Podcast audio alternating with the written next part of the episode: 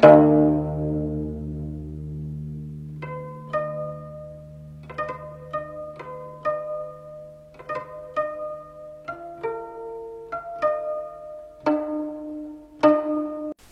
位听众朋友，大家好，我是小文业安迪，欢迎收听咱们这一套的琥珀蜜蜡的收藏的知识讲座。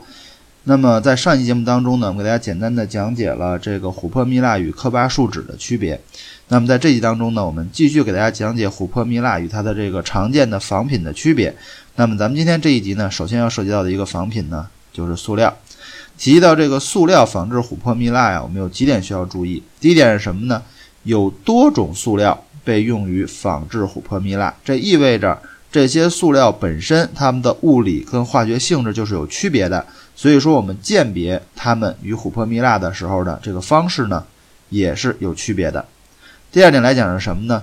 某些塑料制品已经不仅仅是在用于被仿制琥珀蜜蜡，而且是被指认为了所谓的某种琥珀蜜蜡。那么这一点呢也是非常危险的，在市场操作当中，所以我们这一点呢也会给大家进行讲解。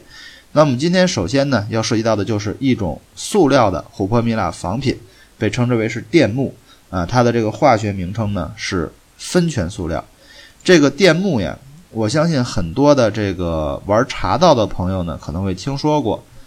因为今天呢，有一种非常非常大家非常非常喜欢的这种，就是说，呃，人工合成材质的这个茶盘呢，被称之为是电木茶盘啊。这个这种茶盘是原产于台湾。这种所谓电木茶盘的这个“电木”两个字呢，就是我们用来仿制这个琥珀蜜蜡的这个电木。那么这个电木啊，它是拥有着这种不吸水啊，而且还耐高温，所以强度高的优点。所以呢，它会被称被作为这个茶盘儿。那么不吸水，它不容易脏，然后耐高温又强度高，它不容易损坏，所以被作为茶盘儿呢是一种非常好的材质。那么在日常生活当中呢，因为电木呢又是不导电的啊，所以说呢，我们日常生活当中的，比如说这个开关呀，然后灯头啊、耳机啊，还有电话壳啊、仪表壳啊等等呢，都会由这个电木来进行制作。那么所以说呢，其实电木呢是一种这个。绝缘的啊，而且它非常这个稳定的一种这个化学材质啊，在日常生活当中呢使用的非常多。呃，至于谈到这个电木仿品与这个琥珀蜜蜡的区分呢，其实非常简单的。为什么呢？因为电木的这个比重是明显大于琥珀蜜蜡的。电木的比重呢在一点二六，这意味着什么呢？这意味着电木一定会沉于饱和食盐水，而我们的琥珀蜜蜡呢是会在饱和食盐水当中上浮。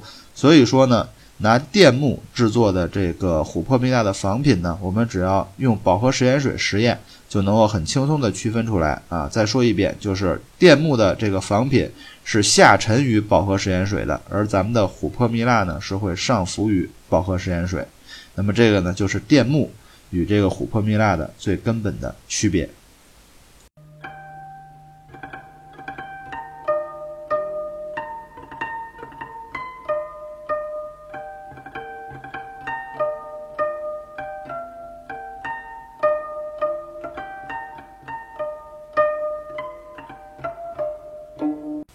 那么在咱们今天这个节目的第二段当中呢，我们给大家讲解另外一种塑料的仿制品与琥珀蜜蜡的区别。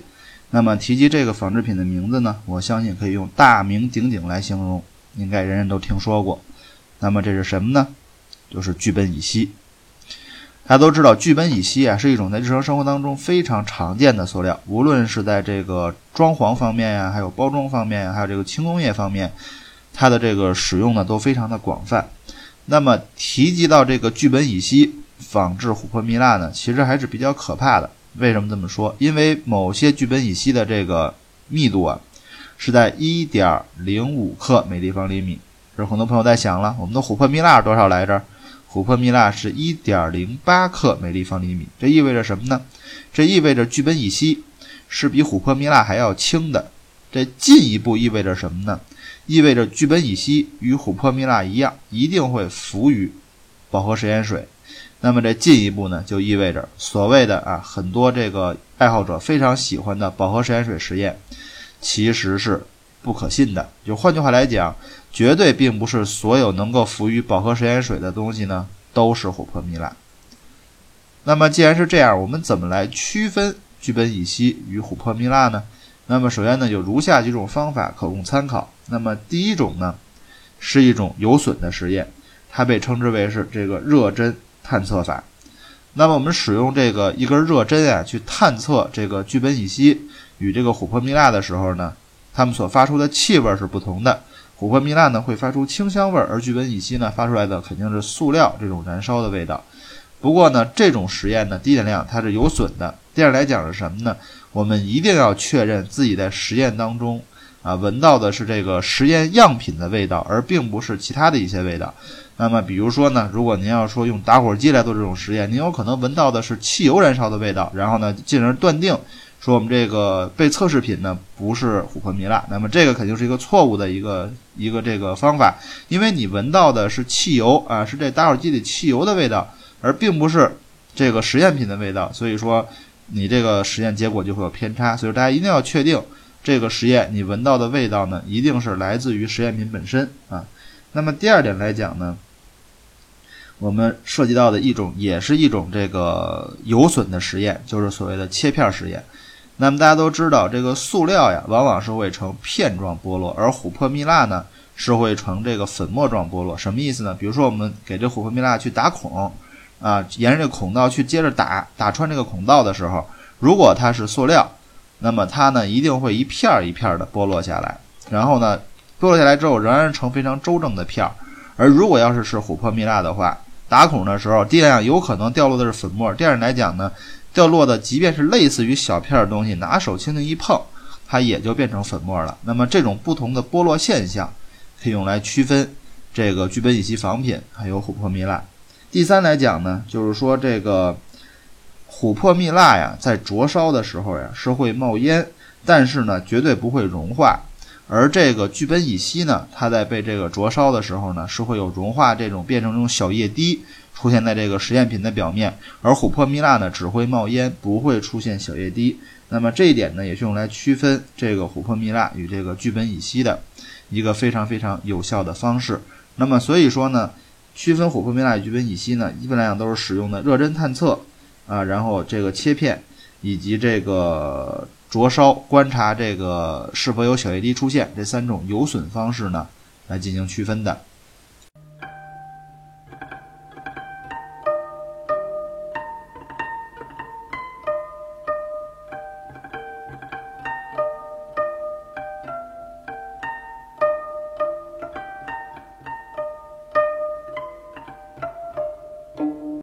那么在这一节目的一开始呢，我就跟大家说了。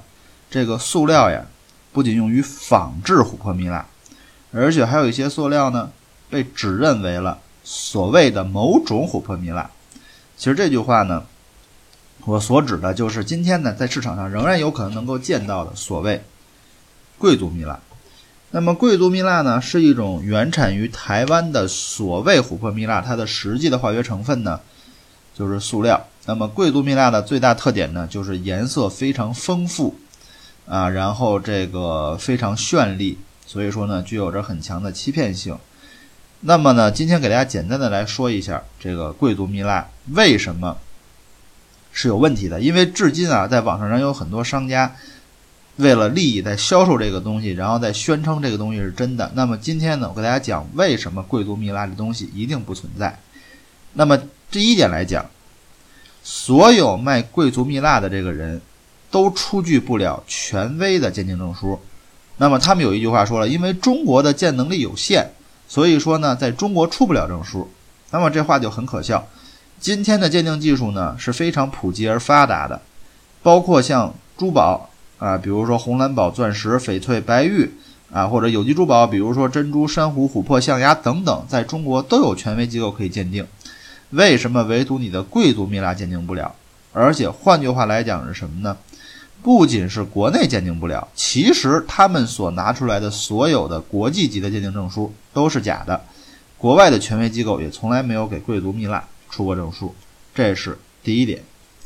第二点来讲是什么？最有趣的一点，贵族蜜蜡的成品啊，珠子，我们非常常见，但是有人无论是在实体市场还是在阿里巴巴上、淘宝上见过贵族蜜蜡的原石吗？如果一种矿物质没有原石，哪儿来的成品？那这个成品到底是什么？这是非常可疑的。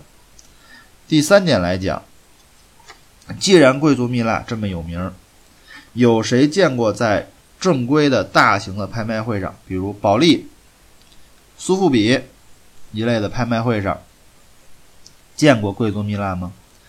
这个东西既然价值这么高，这么稀有，那么为什么国际上所有的权威的拍卖机构也对其采取的是不认可态度呢？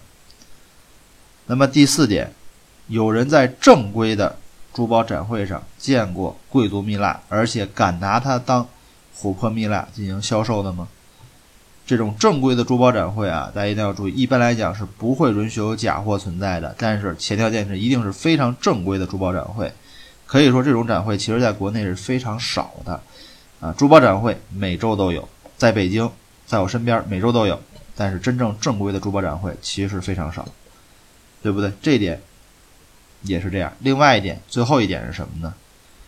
无论是哪个国家发布的啊，或者说这个内部啊，这个行业内部传阅的鉴定资料当中，有任何一个国家传阅的这个珠宝鉴定资料当中涉及到过所谓贵族蜜蜡吗？答案其实是也没有。所以说，从这五点呢，就可以告诉你，贵族蜜蜡这个东西，它本身就是塑料，压根儿就不存在，没有真品。也无法提到有仿品。那么贵族蜜蜡的照片呢？一会儿会上传到咱们这个喜马拉雅的这个节目的这个这集当中，大家可以呢与有有这么一个印象，以便将来在市场当中呢进行区分。好了，非常感谢大家收听这一期的节目，我是小文言安迪，我的个人微信 ID 是三四四九零零四零三，个人微信 ID 是三四四九零零四零三。再次感谢您收听今天的节目。